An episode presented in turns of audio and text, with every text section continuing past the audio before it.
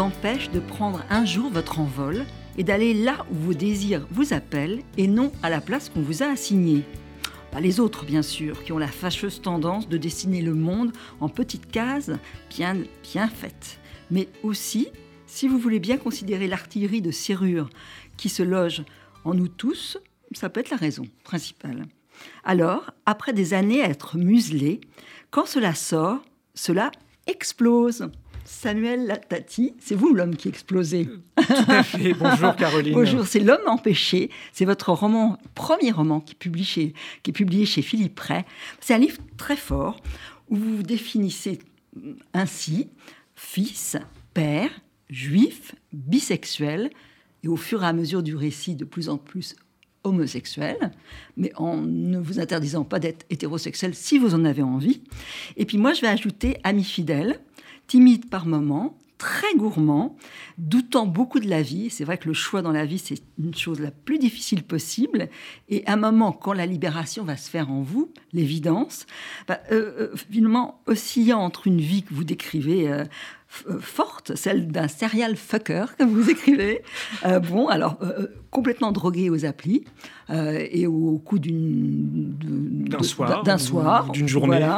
Et puis en même temps, souffrant quand même d'une dépendance affective quand celui qui arrive peut vous plaire vraiment. Et là, il y a un côté très proustien chez vous, parce que finalement, on n'est pas toujours le genre de, celui qu'on veut. Et donc, c'est vrai que c'est un livre où vous déballez beaucoup de choses et vous montrez ben, finalement un livre sans bride bah, votre, cette errance sexuelle, cet amour euh, amoureux aussi, familial, euh, professionnel, parce que vous racontez, vous êtes par ailleurs pigiste dans différents journaux people et féminins, qu'il y a quand même des gens nocifs, toxiques dans la vie professionnelle et ailleurs, et ça vous le montrez très très bien. Et puis vous n'avez pas peur de montrer ce qui est parfois votre mauvais visage euh, dans ces rencontres amoureuses. voilà, je vous dirais, moi, mon, ma lecture. Et c'est un livre vraiment qui est vraiment passionnant. C'est un roman quand même, mais beaucoup basé sur votre histoire, euh, qui n'est pas à mettre dans toutes les mains, euh, je le dis tout de suite. Je l'ai déconseillé à beaucoup de gens. Parce que c'est cru, et c'est vraiment un livre qui est sauvé par l'humour. Vous êtes drôle, il y a cet humour à la Woody Allen, vous citez, il y a Joseph Roth aussi, et puis il y a vraiment, parce qu'il y a beaucoup de psy, beaucoup d'embûches, beaucoup de, de, de retours en arrière, d'oscillations, et puis en même temps l'envie de dire, de dire les choses, parce que quand on a été empêché de dire dans si longtemps, il y a un moment il faut que ça sorte. Oui, absolument. Ça permet de reprendre la place, sa place, et de la définir mieux que celle qu'on nous a assignée, ce que vous disiez tout à l'heure. Oui. Alors j'aimerais que vous nous parliez un petit peu de, votre famille, de votre éducation, et puis finalement de la naissance qui s'est faite très tardif, de ce désir pour les hommes. C'est-à-dire que vous l'aviez vraiment refoulé. Et là, vous êtes drôle parce que vous vous racontez de vos jeunes années, vous avez été puceau très longtemps, on va le dire. Allons-y. oui, oui, euh, bah absolument. Euh, ben, je pense que ce désir empêché euh, a bloqué absolument tout. Ah, alors, donc des parents. Alors, vous êtes drôle parce que vous dites qu'ils sont au départ juifs. pour, vous avez une expression très drôle qu'il faut que je retrouve. Oui, juifs de Kippour et vont devenir après piliers de synagogue. Exactement. oui, oui, j'ai des parents qui viennent du Maroc, qui sont des juifs traditionnalistes, alors qu'ils avaient un peu laissé tomber la religion euh, en arrivant en France dans les années 60. Et puis avec les enfants, avec les bar mitzvahs, etc., ils se sont rapprochés de la religion et ils sont euh, euh, beaucoup plus proches que je ne le suis moi maintenant de la, religion. Oui. Ah, vous avez une maman en même temps, vous le dites, autodidacte, mais elle a été libraire, elle est une grande lectrice et elle va, vous elle va vous aider à lire, hein, enfin vous donner envie de lire. Ben, on avait énormément de livres à la maison parce que qu'elle avait stocké énormément de choses qu'elle avait euh, à l'époque où elle était libraire vendue. Et donc, on, avait euh, une bibliothèque assez euh, colossale et complètement autodidacte. On mélangeait absolument tous les auteurs. Je parle de Cronin, par exemple, que plus personne ne lit aujourd'hui, ah mais ça côtoyait les écrits de Mitterrand ou de, ou de Servan Schreiber ou Mendes France. Enfin, il y avait beaucoup, beaucoup mhm. de choses. Donc, j'ai pu piocher comme ça et lire des choses qui n'étaient pas forcément de, de mon âge, parce que j'étais un gros lecteur. Euh, à l'époque. Alors, les différents psys que vous allez consulter euh, euh, au fur et à mesure du récit, où il y a aussi des portraits très, très rigolos, il y en a un qui vous fait dire déjà un souvenir sur en fait votre fragilité et puis le fait qu'il y a des gens qui vous rejettent. Cette histoire d'infirmière qui est horrible à l'hôpital et qui vous déteste. Oui, je me suis, euh, à 10 ans, je me suis fait renverser par une voiture, donc je me suis retrouvé euh, à l'hôpital avec la, jambe plâtrée de, de, haut en bas, donc je ne pouvais pas bouger. Et euh, bah, j'ai tout de suite senti qu'il y avait une infirmière très hostile. Je ne pourrais pas te définir pourquoi, parce qu'elle m'a jamais euh, agressé euh, verbalement, mais j'ai senti que elle, ma fragilité lui déplaisait en fait. Mhm. Et donc elle, est, elle était, je ne sais pas si vous voulez que je raconte. non, mais voilà, cette hostilité qui peut, voilà, peut faire avoir certaines personnes quand on n'est pas. Quand on n'est pas semblable aux autres, quand on est plus fragile, les gens s'engouffrent parfois dans ces failles-là et mhm. vous font souffrir. Et il vous fait parler aussi du film de Comanche que j'avais vraiment adoré. Euh, L'incompris. de ce petit garçon qui sent qu'il finalement il, manque d'amour. Il, euh, manque de l'amour de son père qui est entièrement tourné vers son frère parce qu'il est plus petit, plus jeune, etc. Et euh, le, gamin meurt de, ne pas pouvoir se confier et, se sentir consolé. Hmm. Alors, il y a toutes les années, années d'adolescence, il peut une cagne, il fait des études, et au fond, en tout cas, c'est inconscient, mais pas une fois vous vous dites c'est les garçons qui m'attirent. Sauf quand vous voyez, par exemple, il y a un, acteur que vous trouvez beau, alors euh, voilà, ça vous donne des érections, mais vous ne pensez pas que c'est parce que c'est un garçon. Non, c'est très étrange. J'ai l'impression d'avoir mis une espèce de voile euh, opaque euh, sur tous ces désirs-là. Et donc, alors même que j'étais déjà un peu intéressé par la psychanalyse, etc., je ne pouvais pas faire face à ce désir. D'ailleurs, les années plus tard, quand j'ai fait mon coming out auprès de, de certains proches, ils m'ont tous dit, mais pourquoi tu ne nous l'as pas dit avant? Je dis, mais pour pouvoir vous le dire, il aurait fallu que je me le dise à moi. Et ça, c'était pas possible. C'était pas possible, euh, à l'époque. Je me sentais peut-être trop fragile et pour me protéger, euh, j'ai évité d'y penser trop. Et puis à un moment, ça vous, ça rebondit. Euh. toujours avec votre sens de l'humour, vous racontez la première fois. Alors vous dites, vous êtes finalement trop pusillanime, vous savez pas comment faire, donc vous allez prendre à y aller avec une professionnelle. Vous dites, voilà, les choses seront faites. C'est tout en main. Ben, une prostituée, mais alors ça, ça me, complètement euh, décomplexé de l'avoir appris euh, que Jacques Chirac avait fait la même chose et qu'il s'était fait dépuceler par une prostituée. Donc je me suis dit, bon, après tout, euh, Chirac l'a fait, je peux bien le faire. Voilà. Donc je suis allé place de la Madeleine. C'était pas terrible comme ah expérience. Oui, c'est quelqu'un qui est pas bienveillant, qui n'est pas généreux. Non, non, c'était vraiment pas. C'était triste comme première expérience. C'est pas, pas, le, c'est pas le, la plus heureuse des expériences, mais ça avait fonctionné. En ça fait. avait fonctionné. Donc je me suis dit, bon, bah voilà, je suis hétéro, c'est bon. C'est bon. Donc il y avait quand même, oui, le doute de savoir si ça allait marcher, quoi. Il y avait un doute, ouais. voilà. Je pense pas que ce soit, euh, c'était un doute très clair, mais il y avait quelque chose quand même dans ma, dans ma tête euh, qui me disait, euh, t'es pas tout à fait comme tout le monde. Et en fait, il y avait très peu. Je pense que ça tient aussi au fait qu'il y avait il y a très peu de littérature euh, sur euh, l'ambivalence, sur la bisexualité. Mhm. Alors peut-être davantage aujourd'hui parce que l'ère est l'époque est à la fluidité, mais, mais pas tant que ça. Pas tant que ça. Mhm. Et à l'époque, on doit remonter 30 euh, ans en arrière, il n'y avait rien, en tout cas pour un lecteur de province qui n'avait pas, il n'y avait pas Internet, donc l'accès aux sources était compliqué. Alors il va y avoir la rencontre avec celle qui va devenir votre épouse pendant 16 ans, Mina. Donc elle est très sexy et il y a des années euh, bien heureuses avec elle. Alors drôle aussi par les rencontres avec les familles respectives. votre père vous dit quand même, oh c'est une emmerdeuse, c'est horrible, mais bon. Euh, il le lâche. Vous, c'est difficile aussi avec euh, sa famille. Enfin bon. Mais voilà, la vie va aller, il n'y a pas de doute, il va avoir la naissance d'un premier enfant, Ethan, et c'est là où c'est très étonnant, j'ai trouvé, que trois mois plus tard, vous allez avoir votre première rencontre grâce à un site avec un garçon. Et, vous dites à moment, euh, euh, finalement, la paternité, vous posez la question, en fait, pourquoi la paternité alors que c'est le fait des hétérosexuels? Pas vraiment, parce qu'aujourd'hui on adopte. Mais enfin bon. Aujourd'hui on adopte. il y a, 30, il y a 25 ans, c'était plus compliqué quand même. Ouais, ouais, euh, je crois que ça, il y a quelque chose qui s'est déverrouillé euh, en moi à ce moment-là, la, naissance euh, d'Ethan dans le roman a déverrouillé quelque chose et c'est comme si je m'autorisais à être un peu plus moi-même, à me rapprocher de ce qui serait euh, le cœur de moi-même. Ouais.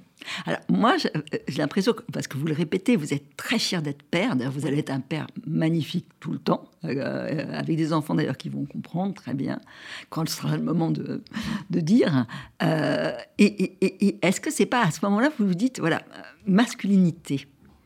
Oui, sans doute. Oui, oui absolument. De, de dire, d'avoir une identité. Parce que jusque-là, c'était flou, les identités. là, vous avez une identité, c'est un père et, masculin. Et, dans, d'ailleurs, dans les premières rencontres, on va raconter, vous avez un peu un côté macho. Moi, je, euh, je trouve. Non, mais absolument, absolument parce que c'est une identité qu'on ne pouvait pas me refuser. Quand vous êtes père de famille, euh, quelle que soit euh, votre identité sexuelle par ailleurs, vous êtes père père d'un enfant. Donc, c'était une identité qu'on ne pouvait pas me, qu'on ne pouvait pas révoquer. Et je pense mhm. que ça, ça me rassurait beaucoup. Et c'est pour ça que je raconte que euh, je vais euh, à la crèche. J'étais toujours très heureux d'entendre ah euh, au moment où je sonnais à la crèche, c'est le papa, c'est le papa d'Ethan, parce que c'était une identité indiscutable. Oui. Alors là, vous, racontez ces histoires, ces, années de, de clandestinité où vous dites, et c'est plus subtil que ça, qu'il n'y a apparemment pas de culpabilité, il y a un clivage, mais on verra que c'est moins simple que ça. Euh, et c'est très amusant parce que c'est progressif, ça va être au départ avec ce que vous racontez, des, des hommes qui sont mariés, donc c'est quelque chose qui rassure, la peur d'aller ailleurs. La similarité, oui, euh, rassure. Euh, il y avait quelque chose. C'était surtout euh, ne rien faire qui soit inexorable. Mhm. Pouvoir toujours revenir en arrière. Donc, avec des hommes mariés, ils risquaient d'être dans la même situation que moi et ne pas vouloir s'installer avec moi. Je risquais pas de les retrouver devant mon paillasson à me supplier de, rester avec moi ou ce genre de choses. Donc, voilà. Je pense que c'est ça qui, qui rassure beaucoup. Et puis, encore une fois, c'était une époque où il n'y avait pas de. Hum, on en parlait pas. Il y avait très peu d'expositions sur mmh. ces modes de vie euh, alternatif. Et donc, mhm. euh, rencontrer quelqu'un qui nous ressemble, c'est tout à fait magique. Et je dois dire que depuis que le livre est paru, euh, je reçois énormément de témoignages. recevoir beaucoup de témoignages de ces euh, qui ont vécu ou qui vivent la même chose que moi. Et je me rends compte qu'il n'y a pas grand-chose qui a changé, même si la société est peut-être plus, mm. plus ouverte. Ah, vous dites, parce qu'il y a quand même beaucoup de rêves, et avec un mode très humoristique de, de psy, de certains rêves que vous avez d'une chute déjà d'une part, et puis à un moment où vous avez l'impression que les vos mains ne tiennent plus les objets et que les choses tombent. C'est l'obsession de la perte de contrôle. Enfin, ben, Je ne sais pas, je vais peut-être faire de la psychanalyse dans la petite semaine, mais euh, oui, la, ma peur ultime, c'est perdre le contrôle et voir ma vie, euh, bah, la vie sous-marine, euh, rejoindre la vie à l'extérieur, celle que j'affiche socialement, et mhm. que les deux bah, finissent par se rejoindre. Vous, vous y repensez après. Tous les, tous les, les, petits déjeuners avec les parents d'élèves, où, où vous êtes cachés pendant des années, c'est des années de mensonges. Alors, il y a deux personnes à qui vous pouvez parler. Il y a une, fille que j'adore qui s'appelle Joy. Je pense que c'est toujours votre amie. Elle existe, elle Toujours, elle existe bel et bien et c'est toujours une très chère amie. Voilà. Et, vous montrez d'ailleurs ce que peut être un attelage d'amitié. Oui. Hein, c'est, un ami, amitié homme-femme en plus. Homme-femme. Euh, et ça, c'est très important. Hein. Euh, et euh, elle est libre et elle, elle est à l'écoute et elle vous juge pas et elle vous parfois vous conseille. Ou, Et elle assiste parfois effarée à mes errements, mais effectivement, elle est, elle est extrêmement prévenante et à l'écoute, oui. Et il y a un autre personnage, alors là, qui rentre dans cette vie sexuelle, c'est Pascal. Alors, ça a été un amant un moment. Il a été, ça a été un amant très peu de temps, et puis c'est devenu très vite un ami. Un ami, et qui est dans la même escalade frénésie sexuelle. On va, on va en reparler. Et alors, lui, euh, euh, elle vous dit d'ailleurs, Joy, mais pourquoi tu un peu, es dans cette folie-là? Enfin bon, que tu peux pas tempérer, avoir trois, quatre euh, partenaires fidèles. Enfin bon. Et là, vous, vous, lui dites que ça, ça serait ce que dirait Pascal, finalement, à cause de l'escalier répondrait Pascal s'il assistait à cette conversation, puisque c'est lui qui a trouvé la meilleure justification à notre comportement de chasseur toujours en éveil. Il s'agit d'une citation de Clémenceau Le meilleur moment de l'amour, c'est quand on monte l'escalier. Bien sûr, dans notre cas, il ne s'agit pas d'amour, mais d'un besoin inextinguible et constamment réactivé de vérifier notre potentiel de séduction et d'explorer un peu plus le jardin secret que nous nous sommes construits et sommes toutes de jouir de la maîtrise d'une situation périlleuse. Donc c'est ça l'argument au départ. C'est monter l'escalier. On, en, reparle régulièrement avec Pascal, que je continue à voir et qui continue euh, dans la frénésie, lui. Euh, qui, a aussi, qui a aussi des enfants. Lui aussi est marié avec des enfants, oui, oui, absolument. Mais il ne l'a pas dit. Euh, il a, non, lui n'a pas changé de vie, n'a pas fait son coming out et je mhm. pense qu'il il, poursuivra son existence comme ça parce que par ailleurs, il est très heureux en ménage à côté d'aventures plus particulières, on va dire. Ouais. Alors, vous montrez, alors il y a beaucoup de portraits d'amants d'un jour, très épisodiques, il y a des scènes qui sont très rigolotes. Il y a donc Mina ne se doute de rien, et il y a un jour où vous êtes dans un hammam, et vous allez entrevoir, ça, ça c'est comme dans les, dans les comédies, euh, son, cousin. Ça, c'est manque de bol. Oui, oui, c'est manque de bol. Euh, mais c'était un peu, pour moi, c'était un peu euh, comme aller au, bordel au 19e siècle. Il y avait ce côté, personne ne va vous mm. dénoncer puisque vous croisez votre voisin, votre oncle, etc. Donc, il y avait un côté, voilà, sauf que je suis tombé sur à peu près la seule personne sur laquelle il fallait pas que je il tombe. Il fallait pas tomber. Puis des scènes aussi alors, plus tardives avec un enfant qui va débouler à la maison. Là, bon, il faut mentir. Euh, Exactement. Et là, euh, l'amant. Euh, jamais été pris sur le fait, mais l'amant qui est en train d'enfiler son manteau et qui doit partir et qu'on est obligé de présenter à l'enfant qui arrive alors qu'il n'est pas du tout prévu qu'il arrive à ce moment-là. Voilà, Alors vous montrez quand même que c'est une sorte de perte sans fin, alors à la fois de jouissance et en même temps de, drogue, d'adrénaline, alors que ça soit toutes les applications hein, qui, qui, mangent votre journée, euh, qui fait que, bon, alors il y a un peu, alors c'est là où je dis, il y a un peu un comportement, moi je trouve un peu macho dans ces années-là, parce qu'il y a le côté, alors dominant, dominé, ça c'est avec Pascal, où vous reproduisez, je trouve, des schémas. Euh, après, c'est autre, autrement quand vous aimez, c'est différent. Il n'y a, plus vraiment ça. Et, euh, et la fierté d'être dans les dominants. Ah, euh, un petit peu. Dans le livre, après c'est ma lecture. Hein. C'est possible. Euh, moi, j'ai l'impression d'avoir euh, joué avec tous ces rôles-là dans tous les sens. Après, oui. Voilà. Je, mais c'est possible, oui, que j'ai visité euh, ces, rôles-là euh, un peu euh, comme une forme de, revanche sociale sur les années mmh. où j'étais plutôt le, garçon soumis aux, violences et aux comment dire aux, maltraitances des, des autres enfants puisque je de, de, ma, de mon enfance et de ma jeunesse euh, euh, à l'école, etc. Oui, très bien. Voilà. Mm.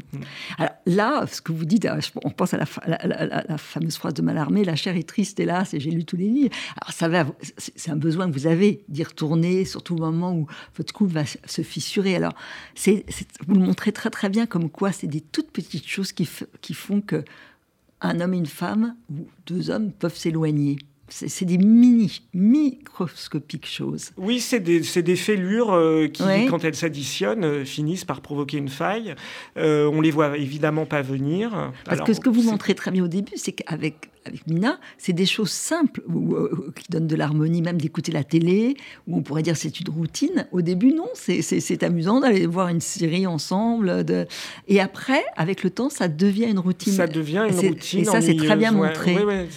Comment ça passe là? C'est très compliqué, le couple, de, de, de, oui, effectivement, de, passer de quelque chose qui est un, qu'un plaisir euh, en commun à euh, quelque chose qui devient juste une habitude, une routine. Ouais, c'est c'est compliqué. Puis c'est en fait, je me rends compte, mais ça, c'est les années d'expérience. Après euh, plus de 25 ans, c'est un travail euh, sur soi euh, et avec l'autre. pour réinventer. À, peu près permanent pour réinventer et le désir et, et l'envie d'être ensemble, en fait.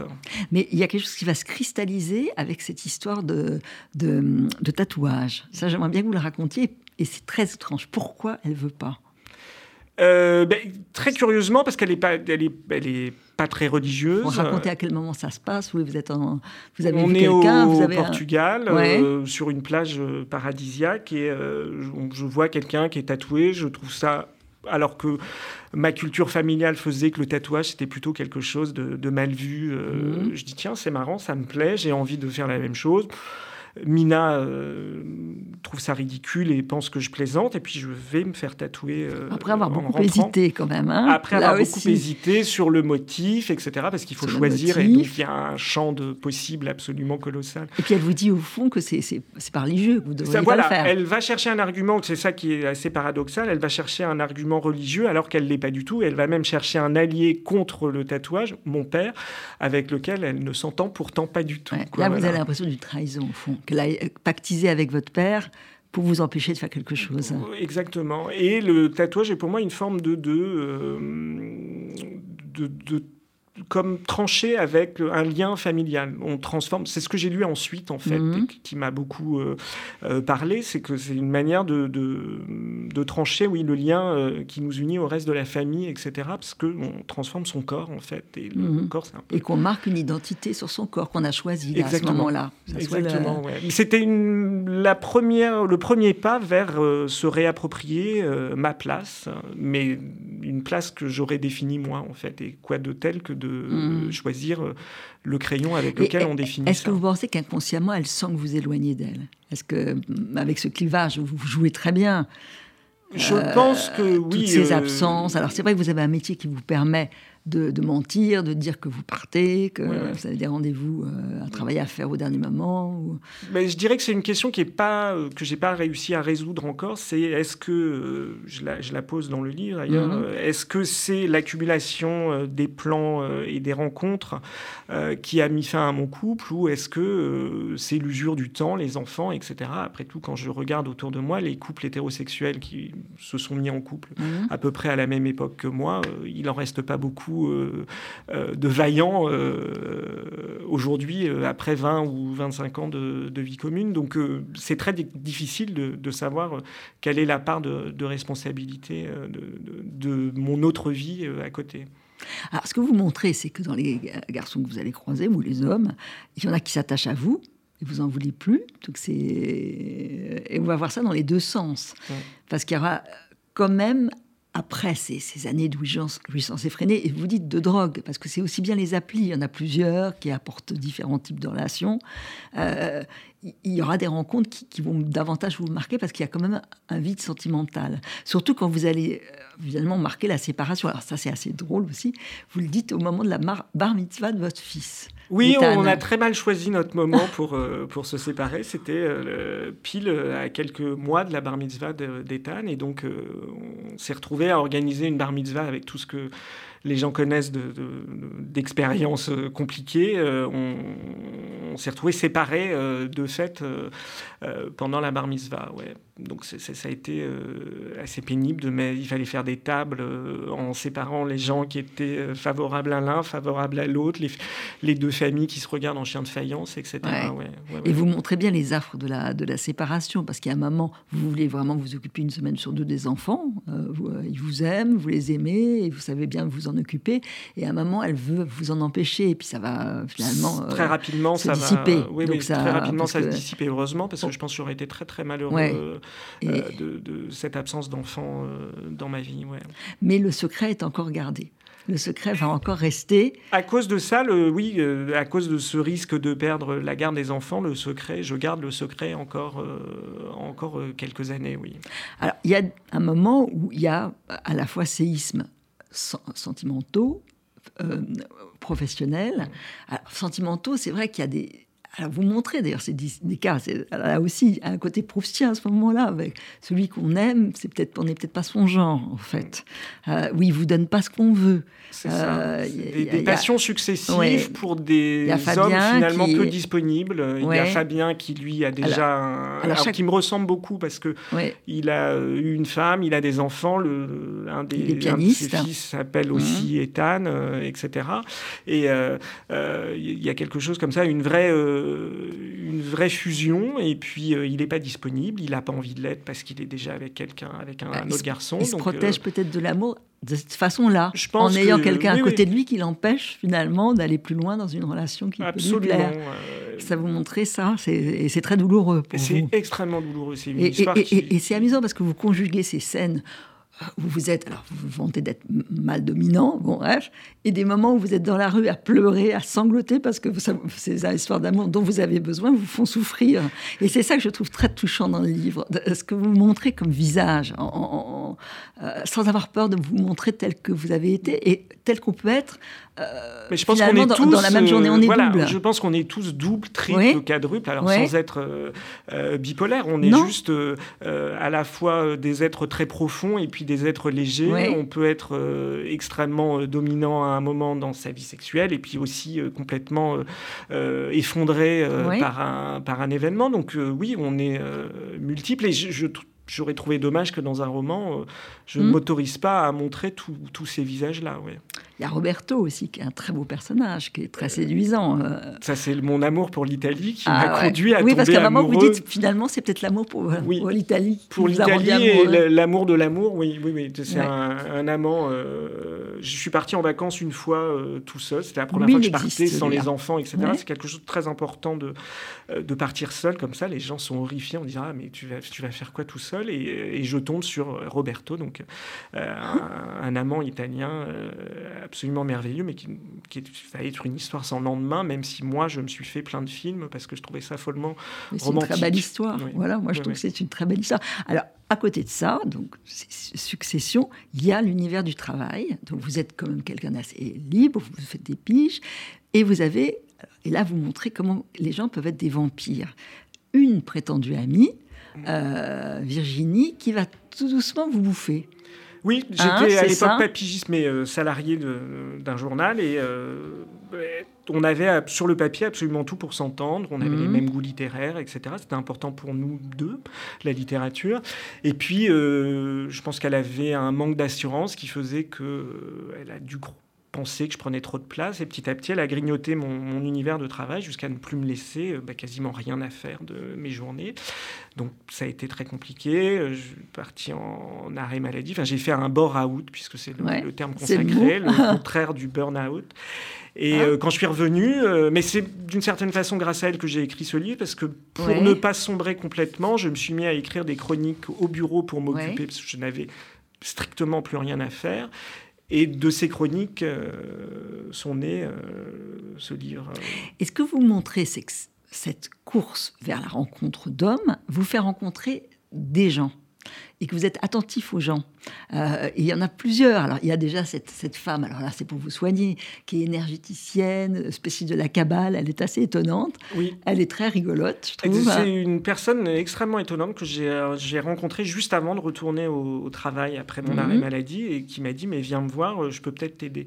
Et comme elle peignait des tableaux euh, autour des anges de la cabale et que ces tableaux étaient absolument magnifiques, alors je suis quand même assez loin de cet univers, euh, j'ai eu envie de la, la rencontrer. C'est elle qui m'a dit Écris cinq lignes par jour, ça va peut-être te sauver. Effectivement. Et écrire euh, sur ton grand-père, ce qu'il a dit, c'est le psy euh, non, c'est elle aussi qui voulait que sur, sur mon grand-père qu'elle avait vu en image. Euh, oui, parce qu'elle commerce avec les morts. Oui, exactement. Ouais, ouais, ouais, elle c'est un très beau personnage. Elle, hein, elle, est, elle est, extrêmement intéressante. Ouais. Une fille de rabbin qui, qui, qui, a mm. vraiment une empathie naturelle, je dirais, très forte. Alors, vous croisez aussi une femme où il n'y aura pas de lendemain, mais je trouve que c'est un très beau personnage. C'est que vous adorez Barbara. et là, c'est autre chose. Là, c'est Yves Montand et, et, Catherine Jacobs. Voilà, et Simone.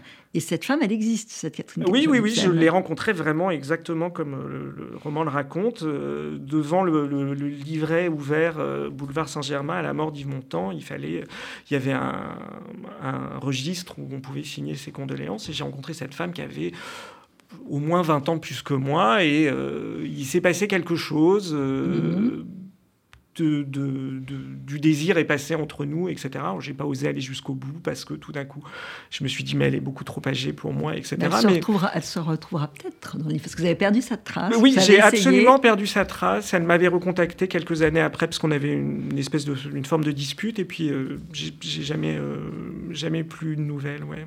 Mais c'était une très belle rencontre.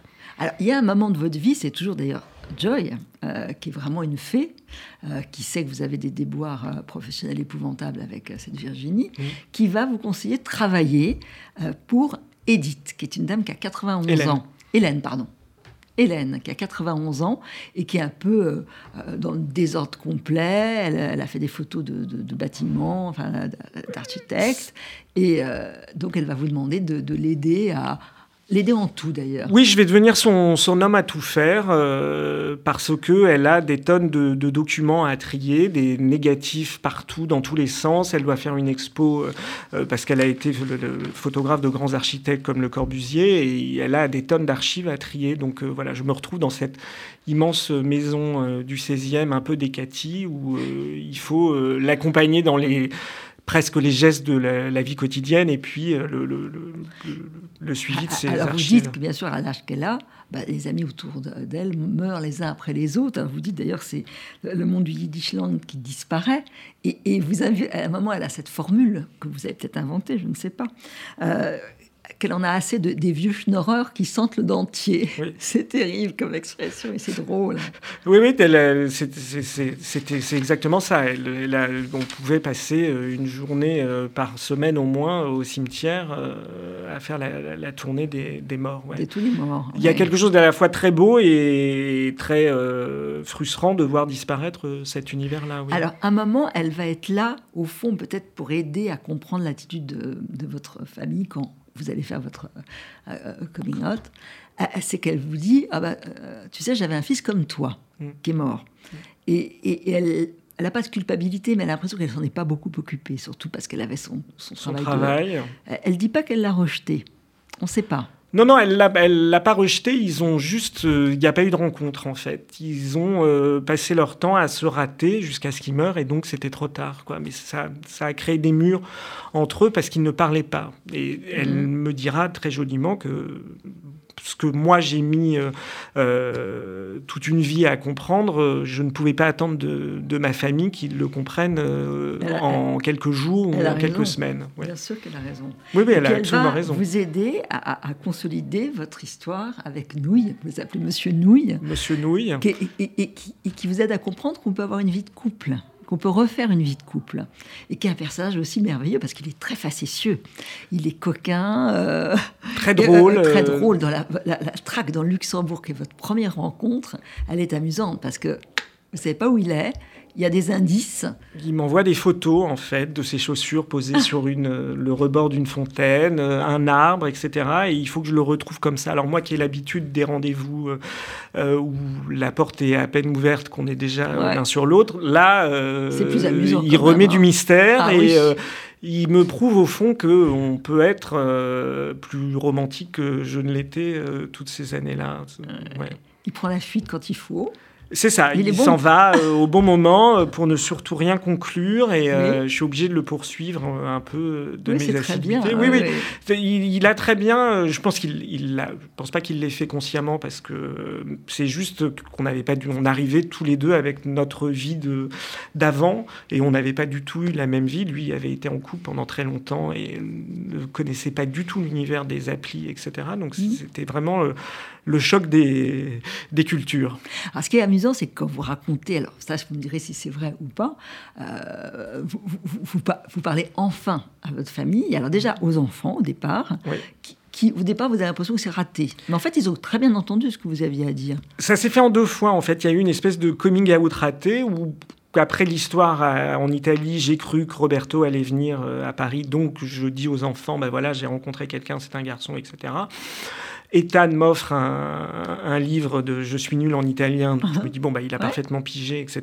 Et en fait, quelques jours après, je me rends compte qu'il n'y croit pas du tout et qu'il pensait à une mhm. blague. Et puis quand je leur reparle après euh, la, rencontre de Monsieur Nouille, là, ça se passe très bien, ils comprennent. Et vos neveux aussi, d'ailleurs, les petits neveux aussi. Alors, le repas de famille est moins rigolo. Alors, euh, ce qui est d'ailleurs très drôle parce que votre maman, elle tient, alors elle fait bien la cuisine, hein, donc euh, vous avez un pas très appâtissant, donc vous comme vous êtes très gourmand, vous deviez être très chagriné que ça que le plat de couscous tombe par terre et, finisse euh, sur le tapis. Oui, donc exactement. Donc c'est le drame quand même. La révélation, c'est le drame, ouais, ouais, ouais absolument. Alors que c'est pourtant des parents ouverts. Absolument, mais c'est quelque chose. Je crois que dans beaucoup de familles, c'est comme ça. On n'a pas envie de voir ça chez soi même si euh, pour les autres, c'est plus tard que ça. C'est peut-être ça aussi. C'est possible. Je crois qu'ils auraient préféré que ça reste tu et qu'il y ait une espèce de d'ignorance. Oui, euh, oui, oui, parce qu'après, c'est très drôle aussi. Il y a un grand, une, une fête. Et alors, surtout, il faut rien que vous disiez. On se retrouve tous à table et il y a cette espèce de secret que tout le monde connaît maintenant. Donc, le secret est révélé, et, euh, mais personne n'ose en parler autour d'une table. C'est très drôle aussi quand vous racontez au fameux petit déjeuner des parents d'élèves, le côté euh, bien comme il faut, d'accepter, de, vous accepter euh, comme a fait un étranger à qui on donne une bénédiction, c'est très drôle aussi. Oui, je, suis hein. obligé de faire des, je suis obligé de faire une succession de coming out, euh, puisque Monsieur nous il partage ma vie maintenant, je suis obligé de le présenter aux uns et aux autres. Et, donc, et la plus violente, je trouve que c'est quand même votre ex-femme qui ne comprend pas. Hein, qui... Non, mais je, crois que c'est un possible. je crois que c'est la position la pire. Euh, effectivement, de, comprendre ça, c'est très compliqué, je pense. ouais, ouais. Oui, oui, il y a quelque chose de corseté quoi, dans les esprits encore qui fait que. Euh, voilà, il y a des choses qu'on ne peut pas dire, surtout en les ayant tues longtemps. Compliqué et douloureux, je pense, quand même, de, de, refaire une histoire comme ça et de relire le passé au, Autrement. au, vu de ce qu'on connaît aujourd'hui. Ouais, ouais, ça me paraît.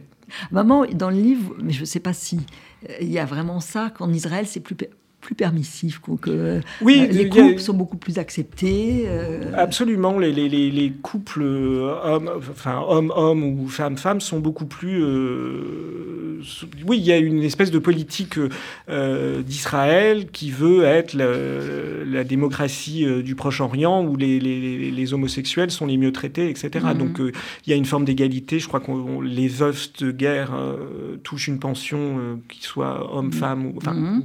qui soit hétéro ou homosexuel, etc. Oui, je pense qu'il y, a quelque chose de cet ordre-là. C'est intéressant. Ah, il y a une philosophie quand même de la vie qui en découle justement de vos multiples peurs, doutes. il y a cette scène que moi j'aime beaucoup quand vous êtes avec vos enfants, vous adorez les emmener à la montagne. Euh, et, là, vous voyez le monde en deux finalement. Bah, ceux qui arrivent à dévaler les pentes et puis ceux qui, comme vous, n'en ont pas envie. Je vais lire ce passage parce qu'il est très drôle. Bon, moi qui ai renoncé vers 25 ans à descendre les pistes enneigées après avoir longtemps ratiociné à leur sommet pour trouver le chemin qui me permettrait d'aller le moins vite possible de peur de tomber, je ne peux qu'admirer ceux qui, comme mes rejetons, dévalent n'importe quelle pente, tout chousse. Y voyant une métaphore de la façon dont on aborde l'existence, ce sont à mes yeux les mêmes qui croquent la vie à pleines dents, au lieu de couper les cheveux en quatre comme je ne peux m'empêcher de le faire. Aussi n'aimais-je rien tant que de les accompagner à la Clusa tous les hivers. Ils y font leurs habitudes et moi aussi. Tandis que je m'empiffre de crociflettes, de tomes de Savoie et de tartes aux myrtilles, pendant une semaine, ils enchaînent les descentes et se tirent la bourre, complices de vitesse. Ah oui, d'une certaine façon, là, vous doutez plus. C'est que vous êtes au soleil, vous mangez vos tartiflettes. Oui, mais il y a une forme de. Je suis toujours aussi pusillanime puisque je regarde les, pistes enneigées sans. On n'est pas obligé. On n'est pas obligé. C'est ce que je me suis dit à 25 ans. Je me suis dit, moi, j'aime pas ça, j'ai plus envie, je ah ne me force plus. Oui, bah, moi, je pense que c'est bien. Oui, oui. Et que c'est un courage de choisir et de ne pas faire du ski quand tout le monde fait du ski. Ça, c'est vrai. Voilà, donc vous voyez, je renverse non, non, votre point de vue. on arrive, et voilà. Et qu'il y a un courage aussi à pas prendre la même voie que les autres. Non, c'est vrai, à assumer euh, oui. ce genre de choses. Ouais. C'est vrai que c'est horrible, les stations de ski où tout le monde, moi aussi je ne skie pas, faisait pas, mal de patins à glace quand même. qui est une autre forme de courage. Voilà. Donc c'est vrai que votre livre, il, est, il est formidable parce qu'il est, il est divers. qu'il n'y a pas. Voilà. Euh, vous vous surprenez toujours. Hein, c'est ça. Vous, oui, vous surprenez les autres et vous vous surprenez vous-même. Je crois que c'est un livre sur la construction de soi et donc mhm. donc c'est pas du tout quelque chose de linéaire, c'est euh, une multitude d'expériences. C'est une quête de soi. exactement. Et d'arriver à dire dans une époque qui est quand même pas si facile parce que les choses sont de plus en plus remises euh, en cause. Quand on pense à l'avortement aux États-Unis, et un monde de liberté qui est de plus en plus difficile à vivre. Voilà. Bah, merci Samuel Lutati pour cet homme empêché. Donc chez Philippe Ray.